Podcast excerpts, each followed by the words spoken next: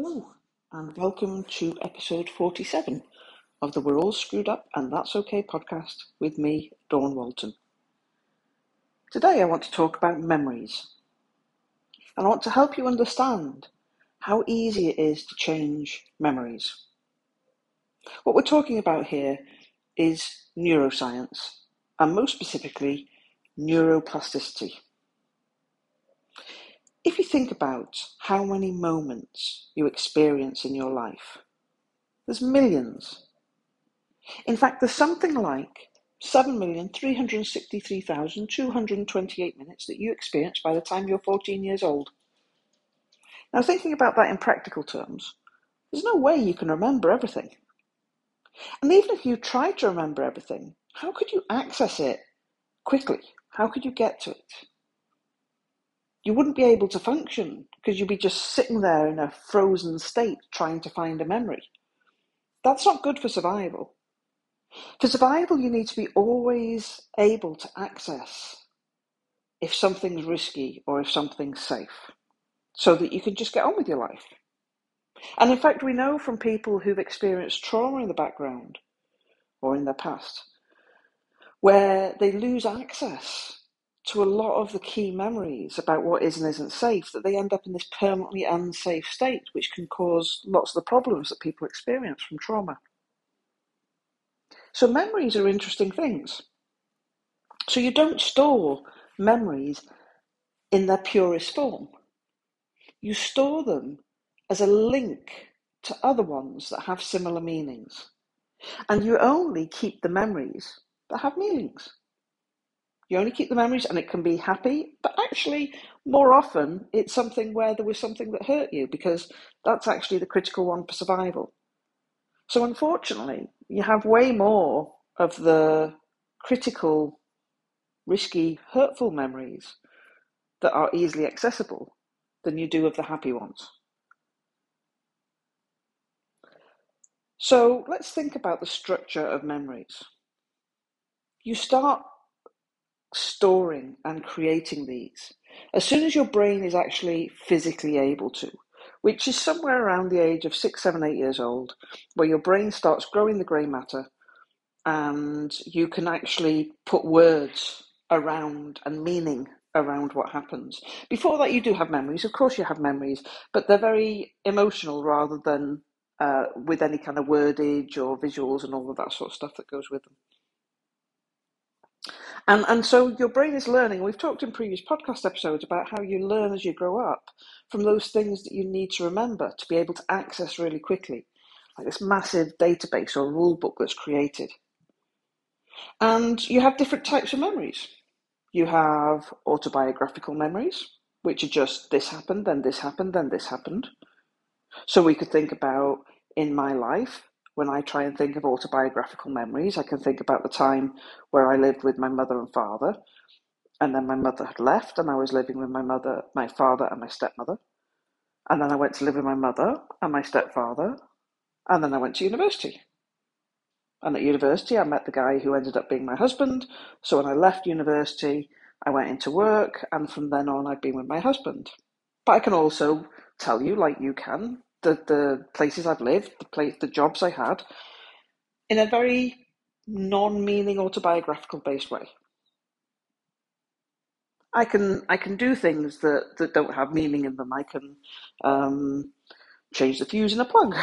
Go figure. I can you know I can cook dinner. I can do a whole bunch of, of things that are not about meaning. They're about repetition based tasks that I've learned how to do. So I have pathways that are based on those tasks. All those kind of run in the background on this kind of semi automatic state. And I say semi automatic because if you've ever tried to get through a day when you've had almost no sleep, or um, you're incredibly stressed and you're suffering from brain fog, or you're really ill and suffering from brain fog, my friend calls them brain frogs, which I think is actually a bit easier to say, or um, you have just been struggling for so long, you'll have things, or you're pregnant, for example, um, then your cognitive function is very, very limited because that's recharged overnight if you listen to my uh, my podcast episode on insomnia, you'll learn about how we recharge the thinking part of our brain overnight, and we only have a small amount of it anyway. So if you've got any of those situations where you've not had enough sleep, where you're ill, where you're stressed, where you're pregnant, all of those things will mean that your brain's not getting fully recharged. So you really are on autopilot. And it's amazing what you can do, but it's also amazing some of the things that get wrong. So when I was pregnant, I uh, bought a DVD when I was in, in the supermarket, and it took me two days to find it, and I found it in the fridge. Obviously, put it in there with other stuff. You know, have you ever made a cup of tea or a cup of coffee and you found out that you made it with cold water? It's those kind of things that you realize you do need a little bit of your thinking brain, but still we function. So those aren't the kind of the, the critical memories that that can cause us issues. The, the memories that cause us issues are the ones with meaning. And so what happens is your brain stores them as a series of connections so that you can really quickly go right back to the root memory, the, the core memory, or whatever you want to call it. These are sometimes called episodic memories. Everybody has different, they're kind of emotional memories, really. And they're memories with meaning, is probably the easiest way of thinking about it. Meaning usually involves emotion. So we can access an emotion and we can follow like a set of fast falling dominoes right back to the original memory. And and in some ways, a really clear way of thinking about this for me is if you think of a spider web. The way a spider web works is it's, it's got, you know, its structure, and in the center it's got a spider. Now, a fly can land anywhere on that web and it will ping the spider, and the spider will take a path out to the fly. You can get rid of bits of the web, but it'll still ping the spider. And this is why sometimes talking therapies uh, that you might attend can feel like they've made a difference, but over time you still end up with the same problem because the spider's still there getting pinged.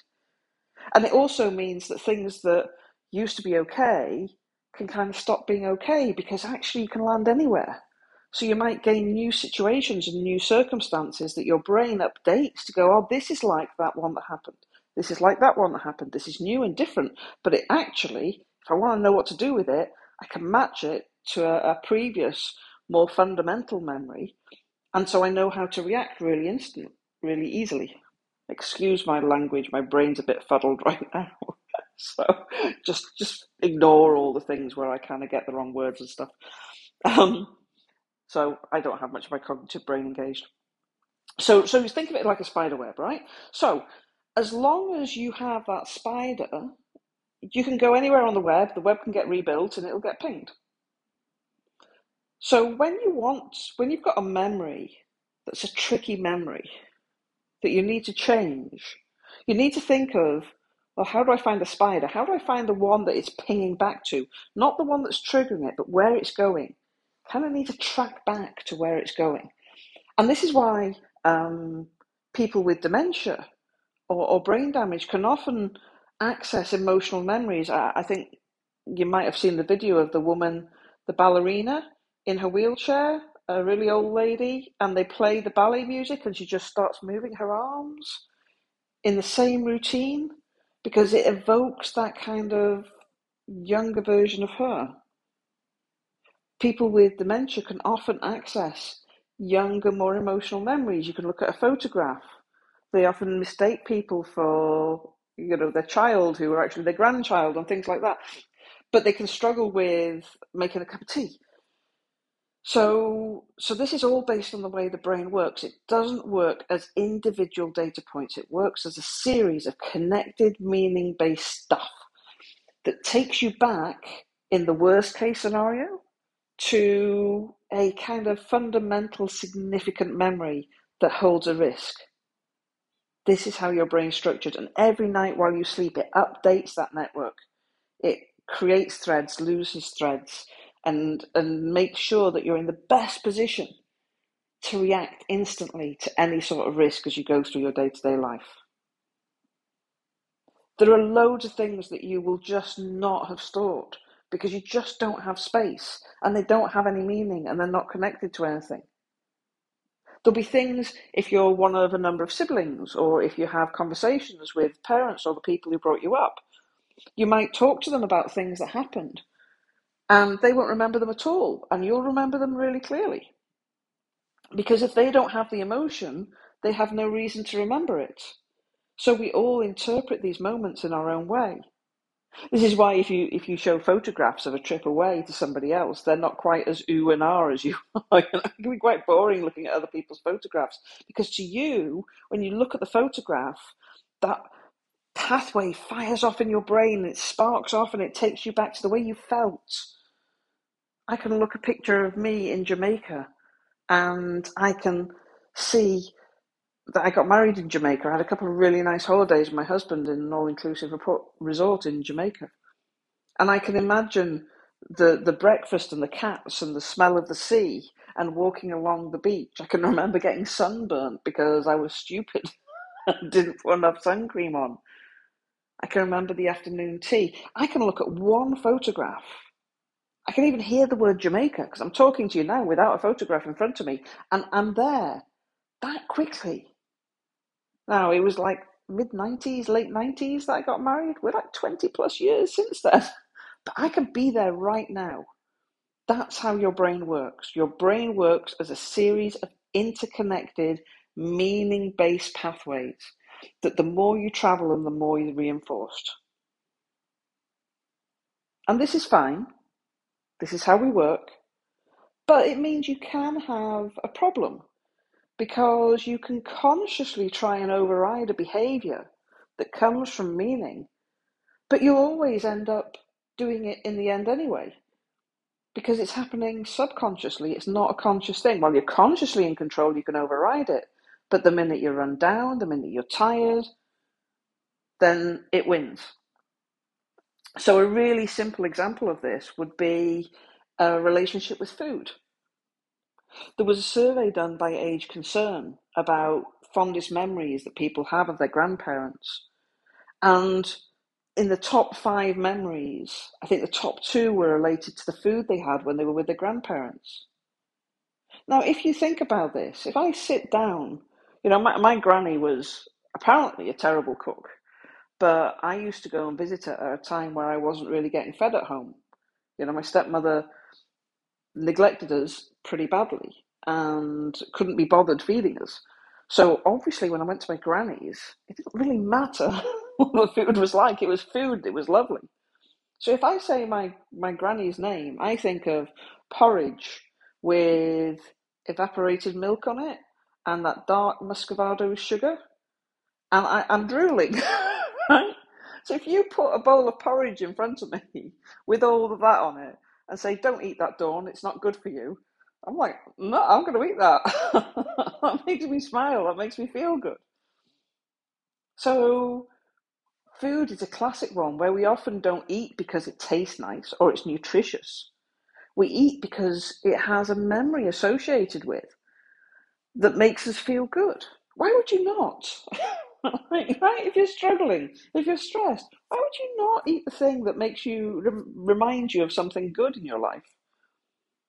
But then when you're consciously trying to be good and not eat, then you're beating yourself up all the time. you but you're fighting yourself. And that's because your brain automatically is taking you back there. Again and again, it will repeatedly take you back there. And you can ignore it and you can override it, but it takes conscious effort, which is probably more possible at the start than at the end of the day when you've got loads of stuff that's drained your batteries, right? Or when other stuff's going on. That's why usually when we're having a hard time in life, we just like, oh, I'm not even going to think about food right now. It doesn't matter. It's not my biggest issue. Because it takes a lot of effort. But you see, the thing is, the thing that made my granny wonderful was not that she made a nice porridge. Actually, we could replace that porridge with anything, and my granny would still be wonderful. But your brain is too primitive to understand love and connection when you're a child. It's not developed enough. It has to take a black and white view of things, and so it gets associated with the wrong thing. I once had a client that um, really loved cake just really couldn't walk past cake, basically, and had come to see me and said, you know, I, I really, I can't seem to get over this. And it turned out that their um, father um, used to work away, and whenever he came back, he brought cake. And so this client's memory of their father and the love that they had of him and how much they, they, they liked having him there was the cake. Their brain was too primitive to go, it was dad and he loved me. It was like dad equals cake. Why would you not eat cake if it made you feel that way? So all we did was we replaced the cake in the memory with a teddy bear or something like that. So dad equals love, and a teddy bear, you don't generally eat them. so here's the interesting thing once we're old enough, we can go back to those memories and we can change them so we take the meaning away from them. We can't change what happened, and sometimes we don't want to, but we can change the meaning. It's the meaning that gets you back to it straight away. If you change the meaning, the next time your brain is pattern matching, it won't find that memory because there's no meaning to track back to. So let me give you a really simple example. Um, as I mentioned, when I was younger, I didn't get fed a huge amount of stuff. So, for example, when I would eat an apple, I would be one of those kids that ate the whole thing except the stalk, right? Ate the whole thing, totally up. And like many kids, I had been told that if I eat the seeds, eat the pips, they would grow trees in my stomach. And I thought that would be a pretty cool idea because having an apple tree in my stomach would certainly make me feel more full. So I didn't really worry about it. So one day I was eating an apple and I bit into the apple and I found half a worm sticking out of the apple. And I thought, oh, there's half a worm in the apple. I spat out the bit that was in my mouth because I figured half a worm's probably in there. And then I carried on eating around that bit of the apple because you don't waste the apple, right? Now, I've told this story a few times, and I, I, told the story because somebody once said to me, Hey, Dawn, do you want an apple? And I said, No, I don't eat apples. And they're like, How can you not eat apples? And so I told them the story, and I realized that my problem with apples is just biting into them. If I actually cut them up, which I've got a really cool gadget that does a spiralizy thing with the apple and peels, it's like awesome. Um, I'm fine with it because I can see exactly what's in the apple. Um, but yeah, I, I, didn't eat apples. So I was telling this story, and, and the look of the face of the person was just like, eh. I'm sure some of you were like, eh, right? But I didn't at the time. But the, but it does seem like a far more reasonable reaction, doesn't it? That that you kind of go, that is totally gross, and you know, I'm I'm not doing anything with it and chucking it away. So I kind of thought, well, this was when I was about seven or eight years old. Maybe that's actually what I did, because that would be a far more reasonable thing to react so now, every time I thought about eating an apple, not only did I think about biting in and finding the worm, I actually thought about the reaction that my friend had and the reaction I should have had. So the whole memory changed just like that. Because I couldn't now unsee my friend's reaction. And the two things got kind of mixed up because the memory isn't stored as an absolute form, it's stored as a meaning. And so the meaning has shifted, but the meaning has shifted to make it worse. Well, now we've got a problem, right? So if you think I didn't eat apples before, I definitely didn't eat them now. and that's a bit impractical because I kind of would like to eat apples. So I decided that what I would do is I would imagine that when I bit into the apple, I did find a worm, but it was a jelly sweet worm. You know, the ones that have the red and green colour and and just you know they kind of stretchy. I imagined that I found that. Now, can you imagine how exciting that would be to a child that was starved to bite into an apple and find a sweet inside? And I can just imagine the excitement I would have had to realize I was the person that had found a worm with a jelly sweet in it. So now that's my overriding memory when I think of biting into an apple, yeah, I remember the worm thing. Yeah, I remember my friend's reaction. But the thing I really remember is biting in and finding a jelly sweet. And that would be really cool to do that. So I can change your my memory really easily. And your brain is really easy to change because you can't go back in time. There's no time travel, right? You can't go back to that version of you. You can't look at it from other people's perspective, from other angles, and understand it differently. You can't do any of that because your brain has it interlinked with loads of stuff. But what you can do is as the person you are now, look back on it and see it differently. If you change any detail in a memory, the whole structure of the memory collapses. If you change even the colour of a wall in a memory, your brain kind of goes, oh, well, if the, call, the wall wasn't the colour I remembered, then that can't be true and that can't be true, and it all collapses. And then if that's collapsed, everything that's linked to it also can't be true. And in time, because your brain learns through experience and doing, so it takes time, in time, next time your brain tries to access something in the present that matches your past, it won't find that because it's disintegrated, the meaning's gone. You don't change what happened, you change the meaning in what happened. It's the meaning that's making it accessible, not the event itself in its pure form. So this is very much like don't think of a pink elephant.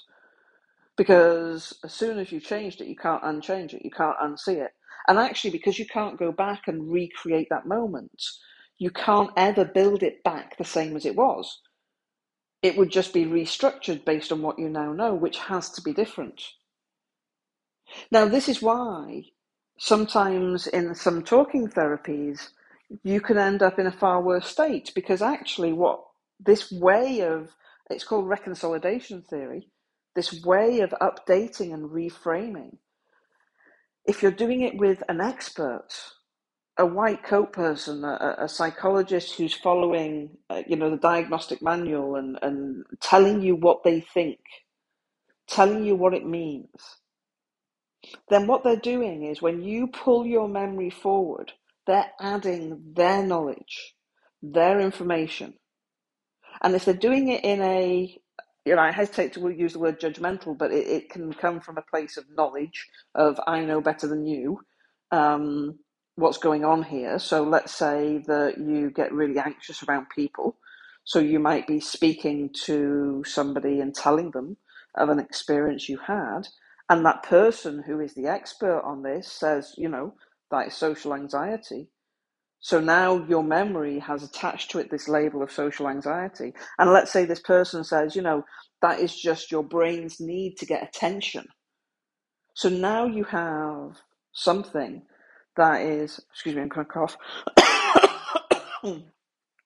something that is stressful, makes you anxious. You now have a label for it that says it's social anxiety, so it has all the associated things that go with it. And you have, with that memory, attached the thoughts that you're causing the problem yourself. It's not really going to make it go away, is it? now, what happens then is that memory that you've just pulled out to show to this person gets put back in your head, but it's bigger now. It's bigger with more meaning, with more understanding, which means next time you're in any situation that's similar, your brain goes, Whoa, this is just like that really big thing that we've got in our head. And it just keeps making it worse. So the trick is if you do bring something forward that has meaning, you always make it smaller. You always do something to diminish it. Now, for me, it was like the, the jelly worm. But there will always be something. Your goal is to make it a bit silly, a bit ridiculous, to reframe it. And because you can't not think of a pink elephant, the minute you have any idea, you will change it. I had somebody who changed a memory so that there was a slug with a top hat in it the other day. I had somebody who changed a memory the from being hurt to being tickled with a feather while standing on a bouncy castle. Doesn't really matter. So so here's a few simple ways to do it. So the first thing is if the memory involves somebody speaking or saying something to you, then you can change the memory by making their voice ridiculous. Good voices to choose Donald Duck, now, interesting thing about Donald Duck, when he gets mad, his feathers go red. How is that even possible? Anyway, um, a minion. I like the minions because you think you understand what they're saying, but they're to- total nonsense. Or um, like somebody's breathing a helium balloon, which it's really hard to take anybody seriously if they're talking in a helium balloon voice. So if you've got a memory that involves somebody saying something, especially if it's a, a parent or somebody that was supposed to care for you who told you something about not being good enough or not loving you or something like that. If you imagine them saying it in a really silly voice, it has to change the meaning. It's very hard to take it seriously. And if you don't take it seriously, it doesn't hurt. And if it doesn't hurt, there's no need for your brain to remember it. It can just become another one of the millions of memories. And it's that easy, and it's that ridiculously easy to change a memory. So if you've got a voice in it, change the voice. Now, if you've ever watched Harry Potter, there is the ridiculous spell with the boggart, right? So this is the scene in Harry Potter where they line up for the um, wardrobe. They let the boggart out, and it's their worst fear, right? And they have to make it ridiculous, and then it makes the boggart disappear. This is the same thing. If you haven't watched Harry Potter, you, Potter, Potter, you have no idea what I'm talking about. But the idea is that when you bring a memory forward, it is not relevant anymore. But it is causing you a problem today. It is constantly causing you a problem. So the goal is if you change that, then everything that's linked to it will be changed and it won't trigger your brain to switch off. So you're changing the voice or you're making it just a bit silly. And trust me when I say, go with what comes to mind. Don't worry about it. Just say whatever comes to mind. As I say, slug in a top hat, whatever. For me, a jelly worm in my apple made sense. And now it just can't have the same thing. Now, obviously, I've talked about it lots, so I've kind of locked it in more. But if I hadn't talked about it so much, then I would have not even remembered the incident with the, the apple and the worm in the first place. I was once um, doing a video to explain this because um, I have a fear of cows. Well, I had a fear of cows. I had a fear of cows because when I went for walks with my granny, they chased the dog, and um, I've had countless times where we've been running away from cows, and then we thought we were safe in another field, and they came through a gap in the hedge, and they're just snotty animals. And and I was uh, I was doing a video to explain how we could reframe memories. I can't even remember what I did, but I stopped being afraid of cows. I sorted it out. so, so memory is a really interesting thing. So, so the key to remember is that there's nothing stored in its absolute form. Your brain is just not capable. There's way too much information. So it's all interlinked, and most of it's linked back to the very earliest. You know, before you were 16 years old, when you were having to learn the things that would keep you safe as an adult. So there will be something and you can trust whatever pops to mind because that, that thing pops to mind of all the things that could, there's a reason. There's a reason you can access this. It's not like Freud said, it's not buried deep. If it was buried deep, it wouldn't get in the way, right? So this is stuff that sits close to your conscious awareness, but maybe just outside of it. If you can find those memories, you can change them. Even the biggest memories can be changed. If it's really, really a traumatic memory and you just like, there is no way I can make this ridiculous, then you can just mess with the way it's stored. You can zoom in, you can zoom out. You can make it black and white, you can make it colour. You can make it blurry. You can go fast forward or fast rewind. If it's a video clip, you can just mess with it. And, and once you've messed with it, you can't unmess with it. And when it's not stored in the same way, that everything that's linked to it cannot be true anymore. So, in back to the spider web, you're just getting rid of the spider. And it might take you a while to realize that there's no there's nothing to trigger back to because it's not that you've deleted what's happened it's just not causing a reaction because it's not got the meaning and the emotion so memories are powerful things. If you're struggling to do something it's because your brain switched off taking you back to something that had meaning. But that meaning is not true today.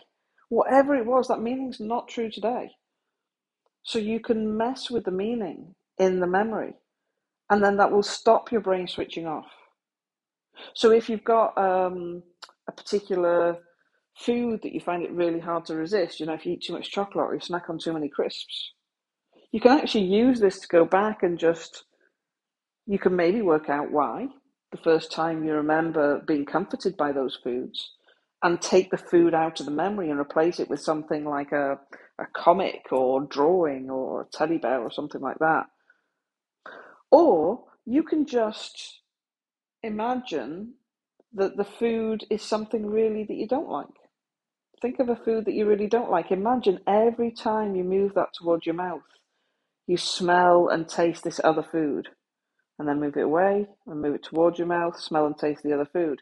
It's actually a really powerful way of, of changing if there's a particular type of food that you just find you can't resist. But bear in mind, you shouldn't do it for things like um, uh, onions or tomatoes or things like that that are often in other dishes, right? This should be used for for chocolate or, or crisps or whatever, but you know, you're going to make yourself not want to eat them at all. And, and that might be inconvenient if you're around them and somebody else eats them and things like that. So my advice is you can do that and it might give you a nice quick fix, especially if it's really winding you up. But the best thing to do is try and work out where the association came from, like me and my granny and, and the porridge, or toasting crumpets on the fire with her. You know, it's it's those things. I don't really like crumpets. I get an earth and wheat box every month, and it's always got crumpets in it. And they're all right, but they're a bit boring. But every time I eat a crumpet, I think of toasting it on the fire with my granny after we've been on a long walk. And suddenly it's kind of a magical beast, you know? and I eat it and go, ah, that's not really what I wanted. So, so our brains store things as a series of interlinked meanings. And it's the meanings, the miscalculation in the meanings that causes all the problem. And it's the meanings that can change. And you can do it for yourself, but it's really hard. Okay, don't don't expect to find this easy because the minute you're in your memories, your thinking brain is switched off. Right, you're in an emotional, subconscious state. So it really helps to have an external guide, somebody like me outside of you that can kind of keep hold of you while you while you do that exploration and maybe give you a nudge and help you with with changing things. But it is possible. Just realize that there's nothing that's true. There's nothing false either, by the way. it's just made up by your brain. And all you ever need to do is think about those times where you compare memories with somebody else who was there and they either don't remember the thing at all or remember it in a totally different way to you. Everything's relative, it's not an absolute truth. Anyway, hopefully you find this useful. Um, give me a shout if you have tried stuff and you found it worked or you've tried stuff and you struggled. Remember, I'm here to help if you need any help with anything. I'll speak to you again soon.